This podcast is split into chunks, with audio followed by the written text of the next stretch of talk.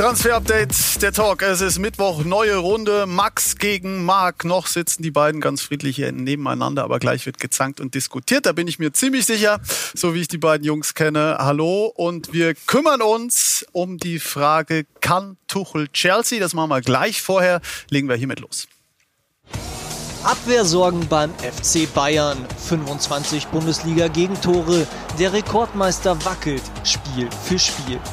Die bombastische Angriffsmacht kaschiert die defensiven Probleme.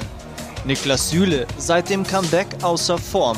Benjamin Pavard letzte Saison Dauerbrenner, aktuell häufig nur Bankwärmer. Wie soll das im Sommer weitergehen?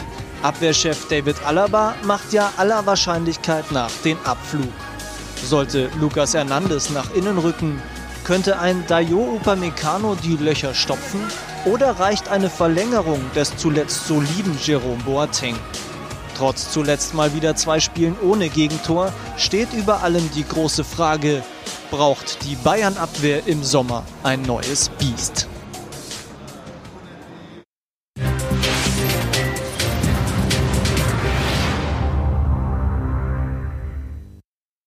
Da mal rein in unser Eins gegen Eins. Also Marc gegen Max. Ihr beiden brauchen die Bayern ein neues Abwehrbiest. Das ist unsere Frage. Max, deine These.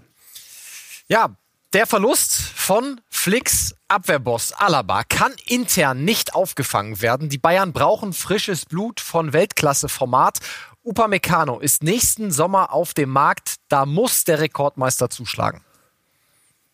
Statement von Max. Was sagt Marc? Er holt schon Luft. Leg ja, auf. absolut. Äh, ich gehe in die Vollen. Ein bisschen mehr Realismus, äh, lieber Max, wäre da schon ganz gut. Die Bayern haben zu wenig Kohle für große Transfers und es gibt ganz andere Baustellen als die Innenverteidigung. Upamecano im Sommer zu holen, ist Quatsch.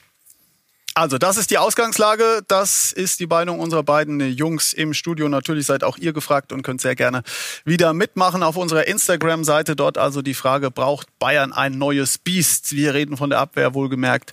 Und die Auflösung gibt's dann natürlich also dann auch hier bei uns. Also Team Max oder Team Mark? Das ist die Frage. Gibt's eigentlich einen Zwischenstand aus den letzten Wochen bei euch? Noch nicht, aber ich würde sagen, subjektiv liege ich klar vor. Gefühlt will ich Objektiv leider glaube ich auch, ja. Dann schauen wir mal, wie das heute ausgeht auf jeden Fall. Max, warum können die Bayern auf Upamecano nicht verzichten, deiner Meinung nach? Sie müssen ihn holen, ganz klar. Äh, sie verlieren äh, mit David Alaba einen Abwehrspieler äh, von Weltklasse-Format. Klar, Formdelle wie alle im Moment, aber letztes Jahr hat er es gezeigt. Champions League-Titel mit Weltklasse-Leistung und sie können es nicht intern auffangen. Dai Upamecano ist 22 Jahre alt. Ja, er hat ein paar Fehler gemacht jetzt in dieser Saison, aber ich bin mir sicher, wenn er zum FC Bayern geht, wird er in kürzester Zeit in ein Jahr, eineinhalb Jahren Weltklasse-Format erreichen und vor allem ist es diese Markt- Möglichkeit. Ja, unser schönes Türchentransfer, Marc. Er ist jetzt auf dem Markt. Ja. 42,5 Millionen liegen auf dem Tisch. Dann kriegt man einen Innenverteidiger die nächsten zehn Jahre Weltklasse-Niveau haben wird, da bin ich mir ganz sicher. Und deswegen kann es sich der FC Bayern nicht leisten, ihn nicht zu holen, wenn man sich aktuell die Abwehr anschaut. Boateng, klar, kannst du nochmal verlängern, aber für mich auch ähm, dann nicht mehr zukunftsorientiert. Sie brauchen Dayo Upamecano. Müssen sie ihn holen? Schon mal gar nicht. Können theoretisch ja. Klar, er ist ein Riesentalent, also kann man kann ich ja nicht wegreden, da kann ich keine Argumente finden. Ja. Aber ähm, er hat, hat eine Saison gespielt, die schwach ist. Er lässt sich ablenken, er ist nicht konstant. Man merkt einfach, er ist ein Talent und er ist noch lange kein Weltklasse-Spieler. Also Alaba ganz anderes Niveau. Und vor allem ist er auch ein Spieler, der niemals ein Leader sein wird, niemals Abwehrboss. Beast kann er sein, absolut, aber viele Fehler auch im Aufbauspiel, das merkt man in der Saison. Und, und das ist das Hauptargument gegen ihn. Und ähm, deswegen, man muss realistisch sein, er ist zu teuer. Ja, jetzt bekommt wieder das Festgeldkonto vom FC Bayern, aber so viel Kohle hat man einfach nicht im kommenden Sommer. Aber das ist, also das ist wirklich, finde ich, Quatsch zu sagen, Dai Upamecano ist, ist nur ein Talent. Also ein Talent für mich ist, ist Tongi Kouassi, äh, Nianzou beim FC Bayern, ja, der ein Jahr bei PSG gespielt hat, ein paar Einsätze bekommen hat.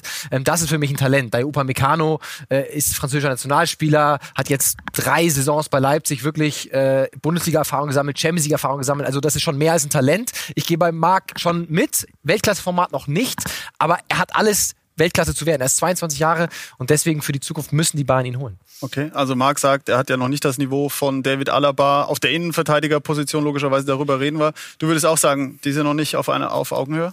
Ist ein anderer Spieler. Ich würde aber doch sagen, dass er relativ schnell äh, zu einem Weltklasse-Innenverteidiger werden kann. Deswegen natürlich wird er nicht das, er wird nie das Aufbauspiel von David Alaba äh, haben, aber David Alaba ist auch einfach äh, jetzt erst einfach ein Innenverteidiger geworden. Das muss man immer wieder sehen. Und wir können mal auf die Zahlen gucken. Im Vergleich mit den anderen Innenverteidigern, Upamecano ist einfach eine Bank. Riesen Zweikampfquote, Luft-Zweikampfquote. Da muss man, glaube ich, ihn mit Alaba nicht mehr vergleichen. Also ich glaube, von 100 Kopfbällen gewinnt Dayo gegen David 99 Kopfballduelle. Äh, und deswegen, das ist einfach eine, eine, ein Vollbrett in dem ist Alter. Aber auch ein anderer Schrank. Körperlich ne? ein anderer Stand. Und deswegen ist für mich, äh, ja, logisch. Ja, aber alleine da sehen wir, der Beste dort nach Zahlen, klar, ähneln die sich sehr, aber ist Niklas Süle. Und alle würden sagen, Niklas Süle spielt bisher eine schwache Saison und das unterschreibe ich sogar auch nach seinem Kreuzbandriss. Und trotzdem hat er gute Zahlen und da merken wir, er muss und wird auch zukünftig wieder der Abwehrboss sein. Und deswegen braucht man einen, der daneben spielt. Ja, Also Niklas Süle ist der Abwehrboss, ist das Biest, das er wieder sein muss, sowohl für die Nationalmannschaft als eben auch für den FC Bayern. Und letztendlich ist es, man kann Upamecano holen, nochmal, nur man hat nicht das Geld. Der FC Bayern ist auch Corona gebeutelt. Man macht gerade so schwarze Zahlen, ja, wird im kommenden Geschäftsjahr definitiv Minus machen. Alles spricht dafür. Rote Zahlen beim FC Bayern. Umsatz ist eingebrochen, Gewinn ist eingebrochen. Und deswegen wird man, das ist, das, da bin ich mir hundertprozentig sicher, und alle beim FC Bayern sagen das auch, im kommenden Sommer keine 42,5 Millionen einfach mal so ja, raushauen für ein Upamecano, für ein Vollbrett ja. Und das ist er für mich noch nicht. Und deswegen kann man es meiner Meinung nach intern auffangen, zum Beispiel mit Jerome Boateng. Wolltest du kontern? Ja, ich will, also dieses Geldargument lasse ich nicht so richtig äh, gelten, weil äh, wir können uns ja einfach mal angucken, was würde zum Beispiel, wenn man Alaba jetzt äh, verlängern würde, ja, gibt's ja auch immer wieder die, die These, verlängert doch lieber äh, David Alaba, das ist dann viel günstiger. Wenn wir aber mal gucken, rund 20 Millionen brutto waren die Forderungen von David, damit er unterschreibt, das kostet dich über fünf Jahre 100 Millionen Euro. Jetzt Upamecano 42,5 Millionen Ablöse und dann eben 8 Millionen pro Jahr um und bei. Lass es 9 Millionen am Ende sein, aber das wird ungefähr die Range sein. Kostet dich über 5 Jahre 82,5 Millionen Euro. Und es ist ein klarer, zukunftsgerichteter Transfer. Deswegen lasse ich dieses Geldargument nicht wirklich gelten. Und ja, es ist Corona-Krise. Ja, der FC Bayern hat auch Einnahmen hinter sich, aber der FC Bayern ist Champions League-Sieger. Der FC Bayern kann es sich leisten. Und deswegen bei all den Zahlen müssen sie für Upamecano gehen. Ja, aber schön ist, dass du da natürlich auch die beste Lösung, nämlich Preis-Leistung mäßig, Jerome Boateng ausgelassen hast. Ne? Also Alaba ist ja kein Thema, dass der bleibt. Also dass der teurer ist und dass der sehr große Gehaltsvorstellungen hat, das wissen wir. Jerome Boateng verdient knapp über 10 Millionen, würde wahrscheinlich auch für acht Jahre unterschreiben, für ein Jahr, spielt eine gute Saison, nicht mehr verletzungsanfällig, fällt nicht aus andauernd wegen Muskelproblemen, muss man ganz klar sagen. Er, er würde wahrscheinlich auch ein Jahr unterschreiben. Dann hast du erstmal Ruhe, schaust, ob du aus Corona rauskommst, hast einen Spieler, den der Trainer unbedingt haben will. Also Hansi Flick will mit ihm verlängern. Und das ist auch ein Riesenthema beim FC Bayern, dass Flick nicht die Spieler bekommt, die er will. Er will Jerome haben. Er ist in der Mannschaft angesehen. Warum denn nicht? Das ist die einfachste Lösung und äh, vor allem Preis-Leistung. Ja, klar ist Jerome Boateng vielleicht nicht so stark wie Upamecano zukünftig und eben auch nicht wie Alaba. Preis-Leistung ist es die beste Version. Aber du verlierst ja, ja mit, du verlierst Weltklasse-Niveau mit David Alaba und willst es kompensieren, indem du Jerome Boateng äh, äh, verlängerst. Da hast du ja trotzdem einen enormen Substanzverlust und Qualitätsverlust. Deswegen ist das für mich überhaupt keine Option. Nein, aber du hast einen Jan Su beispielsweise, du hast einen äh, Innenverteidiger, von dem absolute Profis, zum Beispiel auch Ralf Rangnick, äh, sagt, das wird äh, bald schon ein Weltklasse-Spieler und vor allem Stammspieler beim FC Bayern. Den musst du ranführen, der muss spielen. Er hat bisher eine schwierige Zeit mit vielen Verletzungen. Also du hast gerade in der Innenverteidigung viele, viele Möglichkeiten. Und deswegen ja. Jerome Boateng nicht verlängern, nee, Tanguy Nianzou die Spielzeit geben und Sayo Upamecano ja, holen. aber noch einmal, also die, die Kohle hast du einfach nicht, ja. Und du hast andere Baustellen im Kader. Bei frischem Blut bleiben wir aber trotzdem noch mal bei der Abwehr. Gibt es vielleicht nicht auch andere Kandidaten, die man noch reinwerfen könnte, die in Frage kommen? Abgesehen von Upamecano. Also, das Was ist denn ich, mit Ramos zum Beispiel? Ja, wir wurden sehr oft kontaktiert, was ist mit Ramos? Also ich würde das komplett ausschließen. Wird nie im Leben passieren. Der pokert gerade bei Real Madrid um einen neuen Zwei-Jahres-Vertrag, will rund 14 Millionen Euro netto verdienen. Damit wäre er mit Abstand der Bestverdiener beim FC Bayern, noch vor Robert Lewandowski. Dass du dann für jemanden, der noch mal zwei Jahre älter ist als Jerome Boateng, so viel Kohle auf den Tisch legst, also das Ding können wir zumachen. Also das wird nicht passieren. Nee, und deswegen bin ich ja beim Profil sogar bei dir, lieber Max, dass so eher einer wie Upamecano Sinn macht, nur eben nicht im Sommer, aus genannten Gründen.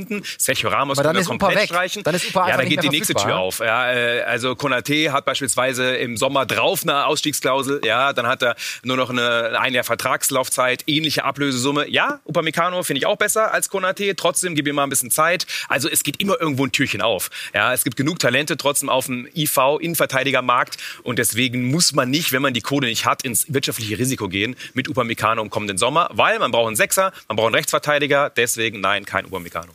Okay, also unterm Strich können wir festhalten, andere Baustellen, das ist die Meinung von Marc. Und Max wird sagen, pff, den kann man sich nicht durch die Lappen gehen lassen. Und da wollen wir den äh, Torben noch mit dazu nehmen. Torben Hoffmann, unseren äh, Reporter, und das nochmal ein bisschen genauer besprechen. Denn eins ist auch klar, mal unabhängig von den Namen. Es gibt eine, wie ich finde, zumindest überraschende Tendenz bei den Bayern in der Bundesliga, was die Anzahl der Gegentore angeht in den vergangenen sechs Jahren. Da waren es nämlich 17, dann 22, dann 28, dann 32, 32 und wir erinnern uns zurück. Klar, 18 Spieltage sind durch.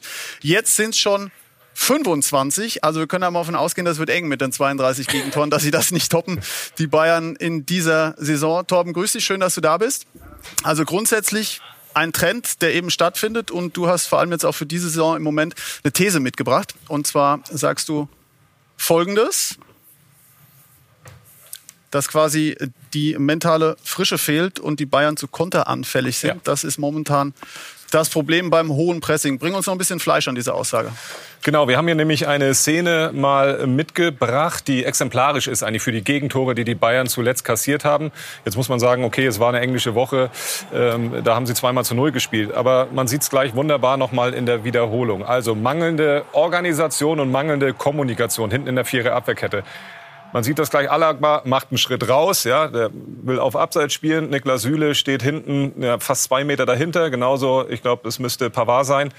Lukas Hernandez komplett nur mannorientiert, äh, beziehungsweise Entschuldigung, ballorientiert, schaut nur auf den Ball, der hinten eben über die weit aufgerückte Vierer Abwehrkette gehoben wird. Ja, und dann rennen sie hinterher wie die Hasen. Und ähm, das ist eben auffällig, dass es äh, in dieser Saison sehr, sehr häufig der Fall war. Und da komme ich eben zu meiner These, was auch irgendwo völlig normal ist. Ne? Man hat diese extreme Belastung gehabt, man hat ganz viele Titel gewonnen. Und das eben, äh, meine ich, mit dieser mentalen Frische, das Pressing und Gegenpressing auch so auszuführen. Das heißt, immer wieder Druck auf den Gegner zu bekommen, dass die gar nicht diese langen Bälle spielen können. Das schaffen die Bayern nicht. Und das haben sie aber zumindest in dieser zurückliegenden englischen Woche angeglichen. Alaba, derjenige, der immer wieder gerufen hat, tiefer, tiefer. Also man hat schon gesehen, dass wenn Freiburg oder Augsburg einen langen Ball spielen kann, dass dann David Alaba derjenige ist und die Abwehr organisiert und immer wieder gerufen hat, tiefer, tiefer fallen lassen. Also sie haben sich schon so ein bisschen angepasst an die momentane, äh, momentane Belastung ähm, der Spiele. Okay, mentale Frische, das Argument, das verstehe ich auch total, kann ich nachvollziehen, auch für diese Saison gibt es genügend Belege für. Die ähm, Statistik, die wir vorher hatten, dass es in den vergangenen sechs Jahren immer mehr wurde mit den Gegentoren in der Bundesliga, hast du einen Ansatz, woran das liegt? Ist das einfach Zufall oder ist das ein Trend tatsächlich? Ein Trend, äh, klar, was die Saison angeht und gerade auch die letzten Jahre, dass wir da sukzessive immer eine Steigerung der Gegentore haben, äh, ein richtiges äh, Argument dafür äh, finde ich tatsächlich nicht. Ich war jetzt äh, tatsächlich überrascht aufgrund dieser, dieser Statistik, die da stattfindet. Ähm, bei Hansi Flick ist es ja so, dass er die Spielweise extrem risikobehaftet auch gewählt hat, dieses hohe Verteidigen. Dann kann es natürlich mal sein, dass du den einen oder anderen mal mehr kassierst, äh, gerade in der jetzt äh, momentan stattfindenden Saison. Aber äh, eine richtige Erklärung habe ich tatsächlich auch nicht.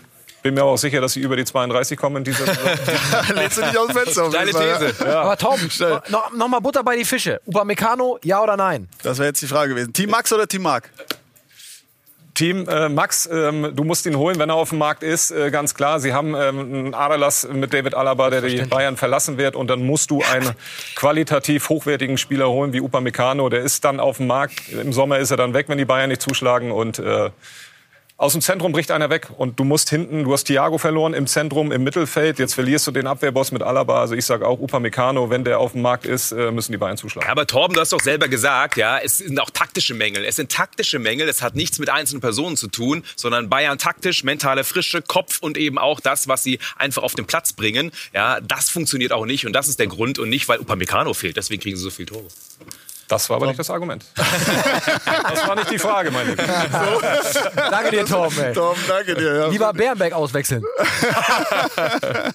Danke für die ähm, Einschätzung. Die, die Zahlen, also wie gesagt, das haben wir jetzt thematisiert. Äh, dass es momentan mentale Frische und so weiter, unabhängig von den, von den handelnden Personen. Aber habt ihr eine Erklärung für diese Entwicklung über die vergangenen sechs Jahre tatsächlich?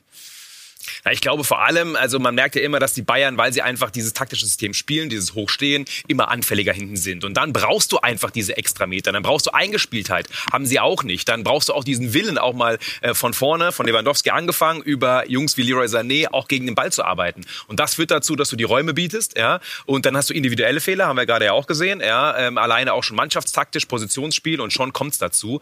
Aber auch das ist eben, ja, nochmal, wenn ich jetzt Jerome Boateng nochmal anspreche, er ist ja keiner, der jetzt für alle Gegentore gesorgt hat oder sowas. Ja, Lukas Hernandez äh, hat das vielleicht ab und zu auch mal gemacht, aber er ist nicht einzelne Spieler, die das Problem sind, sondern auch sehr viel Taktik und Kopf. Mhm.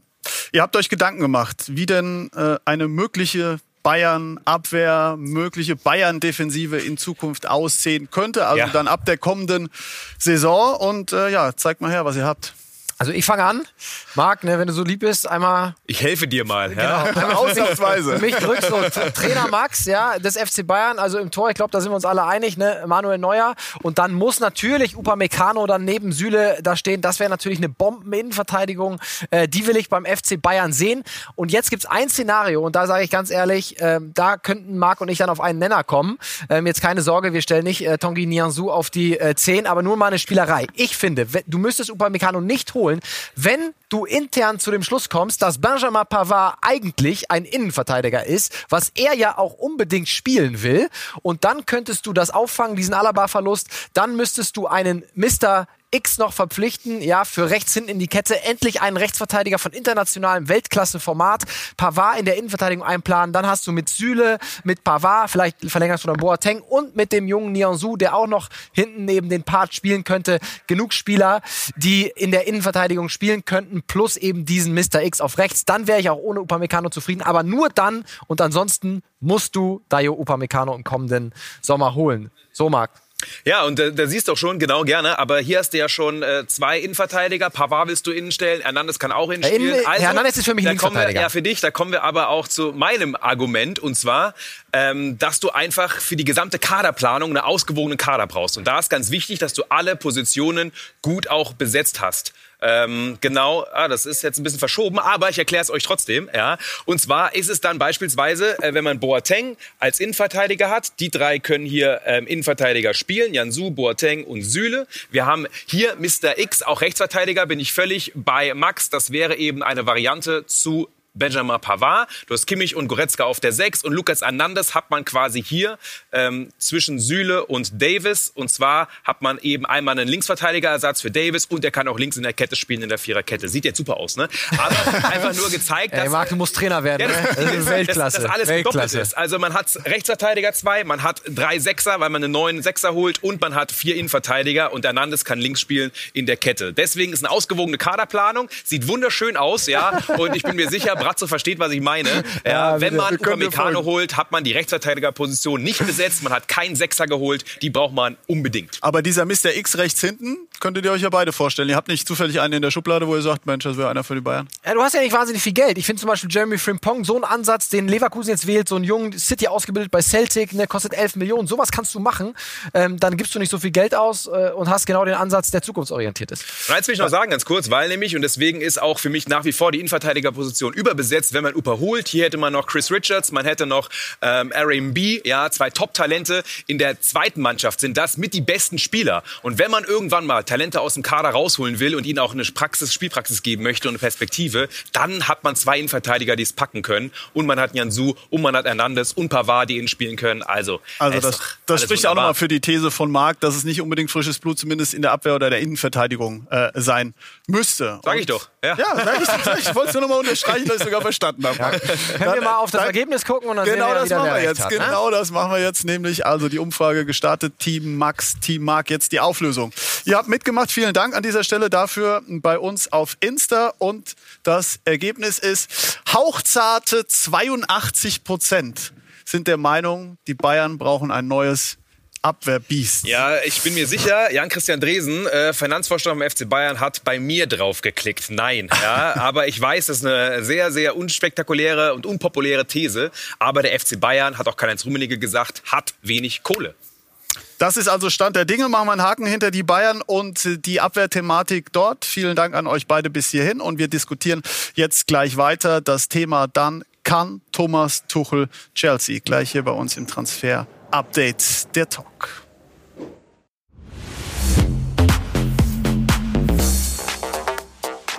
Vom einen zum anderen Top-Club in nur wenigen Wochen.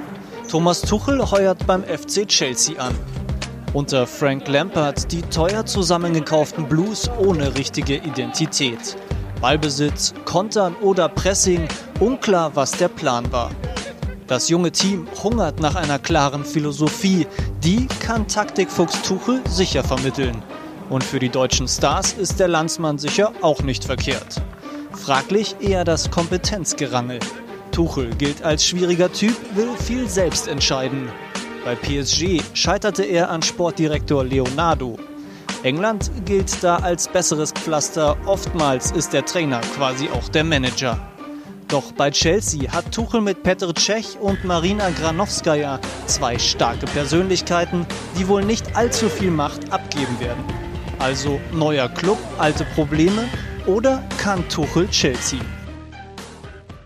Und heute ja die Premiere für Thomas Tuchel mit Chelsea gegen Wolverhampton. Ein paar Minuten geht's los, 18.50 auch live bei uns auf Sky. Und wir gehen jetzt live rüber nach England zu unserem Reporter von Sky UK. Gary Cotterill ist vor Ort. Gary, thanks for joining us. Uh, you know, it's a big topic in Germany. Thomas Tuchel and FC Chelsea. What do you think? Uh, is it a match? Will he be successful there? Well, many people have many doubts. So you have to win things here at Chelsea. 16 trophies in the Abramovich era. That's more than any other club in the Premier League. If he doesn't challenge for the Premier League this season, and don't forget Chelsea already 12 points behind the top, and win the Premier League or the Champions League by the end of next season, then he won't last. Also, gibt schon ein paar Zweifler dann, ähm, denn der Druck ist natürlich groß beim FC Chelsea. Und äh, ja, 15 Trainer hat er ja insgesamt äh, schon, äh, Roman Abramowitsch, verbraucht in Anführungszeichen. Und ähm, ja, wenn das im Sommer nichts wird mit der Qualifikation zur Champions League, dann könnte es das für ihn schon gewesen sein. Ne? Gary, Thomas, he had several clashes with other sporting directors in Dortmund, in Paris, in Mainz. How do you believe will will be the story at Chelsea with Roman, with Marina, with Petter at his side? Well, they won't stand for that. Certainly, Roman Abramovich won't stand for any kind of dissent, no matter how well the team are playing, no matter how many trophies there is potential of winning. If you disagree with him, you are out of the club. He doesn't have friends, he just has people who work for him. It's happened before with previous managers, it could happen again. Also, er sagt, leg dich nicht mit Roman an. Ja. ja das bist du da schneller wieder raus. Thank you. Gary. Thank you, Gary. das kann gefährlich werden, ja. Also Thomas, Achtung bei Roman. Verbrenn dir nicht die Finger. Was sagt ihr? Kann Tuchel Chelsea, Max? Also ich bin auch ein bisschen hyped, muss ich ehrlich sagen, äh, gestehen. Ich bin äh, voll angefixt. Ich glaube, das ist wirklich das äh, perfekte Match, äh, Tuchel und der FC Chelsea. Das ist genau der Trainer, den sie jetzt brauchen. Ähm, genau diese Spielphilosophie, genau so einen akribischen taktischen Arbeiter, der für Offensivfußball steht, der die Deutschen vor allem wieder hinbekommt. Also ich glaube, das geht auf jeden Fall gut. Und Marina ist jetzt, Granovskaya ist jetzt auch niemand, der sich so wie Leonardo arg ins Sportliche einmischt, sondern die hat ja jetzt, kommt nicht aus dem Fußball, sagt nicht, wir spielen jetzt hier 4-3-3, deswegen hole ich dir einen Rechtsverteidiger oder Ja. so, sondern ähm, ich glaube, das geht gut. Trotzdem gibt es eben nicht das klassische englische System. Also viele glauben ja irgendwie, da gibt es jetzt den Tuchel, der auch die Spieler holt. Man hat Cech, man hat Granovskaya, man hat Abramovic. Ohne die drei in dieser Reporting-Line geht mal gar nichts. Ne? Und das kann schon zum Konflikt werden. Und was ich schon finde, ich glaube auch, dass es funktioniert. Aber Thomas Tuchel ist ja auch jemand, der gerne mal die Spieler überfrachtet. Ähm, jetzt kommt man als Gegenentwurf zu Lampard. Lampard, äh, hört man immer aus der Mannschaft, äh, hat eigentlich nur Fleiß, ja, klassisches englisches Kampfspiel, auch im Training einstudiert. Und jetzt kommt der Tuchel von heute auf morgen und haut denen sonst was in die Birne mit Taktik. Also es könnte auch schwierig werden. Andererseits lechzen die Spieler eben auch nach taktischen Anweisungen. Deswegen bin ich gespannt. Aber die Mannschaft, die schwächelt, die hat wenig auch jetzt einfach Spielphilosophie gehabt. Und das von heute auf morgen zu ändern, wird schwierig, denn Abramovic will Ergebnisse. Und zwar von heute auf morgen. Das ist eine Herausforderung. Also ihr geht da mit, Gary. Ähm, wenn er es nicht äh, schafft, sich für die Champions League zu qualifizieren, war es das schon wieder für Thomas Schnell, Tuchel. könnte schnell wieder vorbei sein. Ja, also Äh, Max ist nicht ganz überzeugt. Ja, glaube ich nicht. Also es ist ein 18-Monats-Vertrag. Natürlich ist das die klare Zielsetzung. Ähm, und, äh, nur 18. 18, Mo- genau, 18 Genau. Monate, weil beide sehen wollen, wie es läuft. Ne? Aber ich kann mir trotzdem nicht vorstellen, dass dann nach sechs Monaten äh, beide wieder sagen, das ist vorbei. Also ich glaube, das ist schon dann ausgelegt auf, auf 18 Monate. Aktuell sind sie Neunter. Glaube ich auch, aber trotzdem musst du halt Ergebnisse liefern. Du Ja, musst klar. irgendwann wieder Titel holen, ja, und das und du hast kein Geld mehr zum Investieren. Das ist ein Problem. Du hast die ganze Kohle schon ausgehauen. Also heute Auftakt für Thomas Tuchel gegen Wolverhampton ab 18.50 live zu sehen bei uns auf Sky. Die Aufstellungen sind raus und aus deutscher Sicht natürlich spannend. Wie sieht's aus mit den deutschen Jungs? Ja, zwei sind in der Startelf. Also Kai Havertz auf der 10, das ist ein 4-2-3-1, so wie wir das lesen. Und Überraschung, Toni Rüdiger. Also äh, war ja bei Lampard wirklich nicht einfach für ihn, spielt jetzt gleich wieder. Tuchel wollte ihn damals auch schon zu PSG holen, hatte mit ihm gesprochen, ne, Marc? Also das ist nicht so eine ganz große Überraschung. Und ich habe vorher schon gesagt, was eins wird Thomas Tuchel nicht machen. Er wird nicht alle drei Deutschen sofort in die Startelf Ja. rücken, weil sonst werden dann die Stimmen laut, ah, der deutsche Trainer, gleich Okay. alle Deutschen in der Startelf. Das äh, hätte ich für sehr unwahrscheinlich gehalten. Deswegen überrascht es mich nicht. Ist überraschend, dass es nicht Werner ist, sondern Rüdiger. Aber zwei Deutsche ist doch immerhin eine bessere Ausbeute als unter Lampard, würde ich sagen. ja, Rüdiger zuletzt auch mal ein bisschen wieder gespielt, Ja, ja. Ne? ein paar Einsätze bekommen, aber interessant ist, und da bin ich gespannt, was Tuchel kann mit jungen Spielern. Ja? Und da hat er den Halt geben auch, sie irgendwie führen. Also auch wenn er manchmal in der Führung von vielleicht Persönlichkeiten und auch seiner eigenen ja, Problemchen hatte in der Vergangenheit, aber die ganzen Mason Mounts dieser Welt, aber bis Callum äh, Callum Hudson-Odoi, ja, aber ähm, genauso, aber selbst Chilwell ist noch ein Spieler, den du, glaube ich, noch gut formen kannst und auch taktisch Input geben kannst. Und dann unsere Deutschen dazu, vor allem Havertz und auch äh, Tammy Abraham, auch, ne, auch noch ein junger Spieler, der Input braucht und den du, den du noch formen kannst. Ich glaube, die können die Gewinner sein. Also eine Menge Potenzial, das er da findet, Thomas Tuchel beim FC Chelsea. Und hier nochmal die schriftliche Einladung für Sie. Also 18.50 Uhr dieses Spiel live bei uns auf Sky. Ich sag vielen Dank an euch beide für heute. Danke auch. Geht natürlich weiter. Deadline Day, er rückt immer näher ja. und morgen dann ähm, 18 Uhr die nächste Runde Transfer Update Express. Vielen Dank, schönen Abend, bis dann. Bis Ciao. Morgen.